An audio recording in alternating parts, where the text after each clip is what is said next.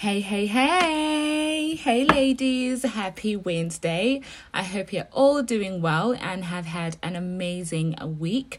So, for our weekly motivation, I thought today I will record a video, um, a voice note for you just so you can hear my voice and hopefully you can hear the passion coming out um, and sharing with you, and it will resonate with you as well.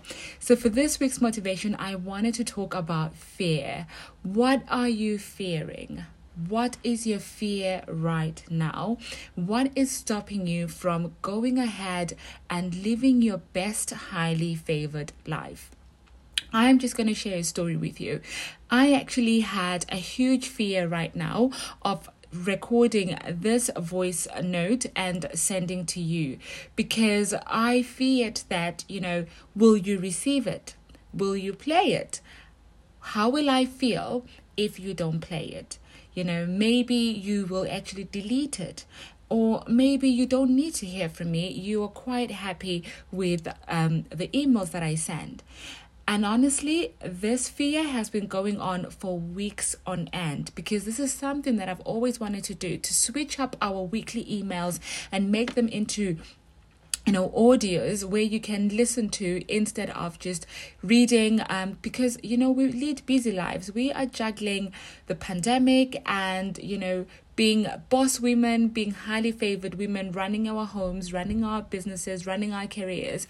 And so, really, we have limited time to sit down and, you know, read what is going on. So, with you listening to me, it means you can be, you know, running after the kids and listening to me. You can be cleaning your room, your kitchen, or cooking, you know, and listening to me as well.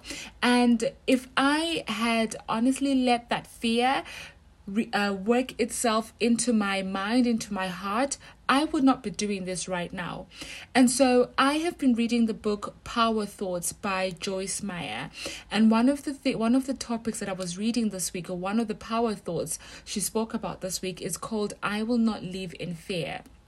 And it's about being intentional to really chase that fear out of your mind and out of your heart because you were not created to live in fear. You were created to live in faith. Faith that you can achieve your goals, faith that you can become who you want to be. Faith that you can, you know, you can go out there and be a highly favored woman. Faith that you can set out a goal and achieve it by the end of the day or by the end of the week. Faith that you can invest in bettering yourself and making sure that you are an amazing, highly favored woman that you are. And so I wanted to come in here just to share with you that, you know, let's not let fear take over our lives. Let's not let fear take over the things that we desire to go out and achieve. Let's not let fear be the one thing that stops you from investing in yourself, from learning that course just because a, B, and C are going to say something about it. It does not matter what A, B, and C are going to say about you doing something for yourself to better yourself, to better your finances, to better your children's children's lives, to better your current environment. It does not matter. And if you let that fear of what people think manifest into your life, you will not go out there and start to live in your full potential. You will not go out there and start to do the things that bring you joy. You will not go out there and start doing things that bring hope and faith or actually that make you a blessing to someone else because remember everything that we're doing there's someone else who's watching there's someone else who's watching by the sidelines thinking wow i want to be that person one day I would love to walk in that person's shoes. I would love to have the faith, the confidence that that person has. And imagine if you let the fear of you not going ahead and pushing through, that is going to not that's not going to help the situation or help that person who's looking up to you feel more confident. You are not going to help build another woman up. But if you take the step of faith and invest in yourself and in and invest in finding out who you really are, what you love, what you desire to do.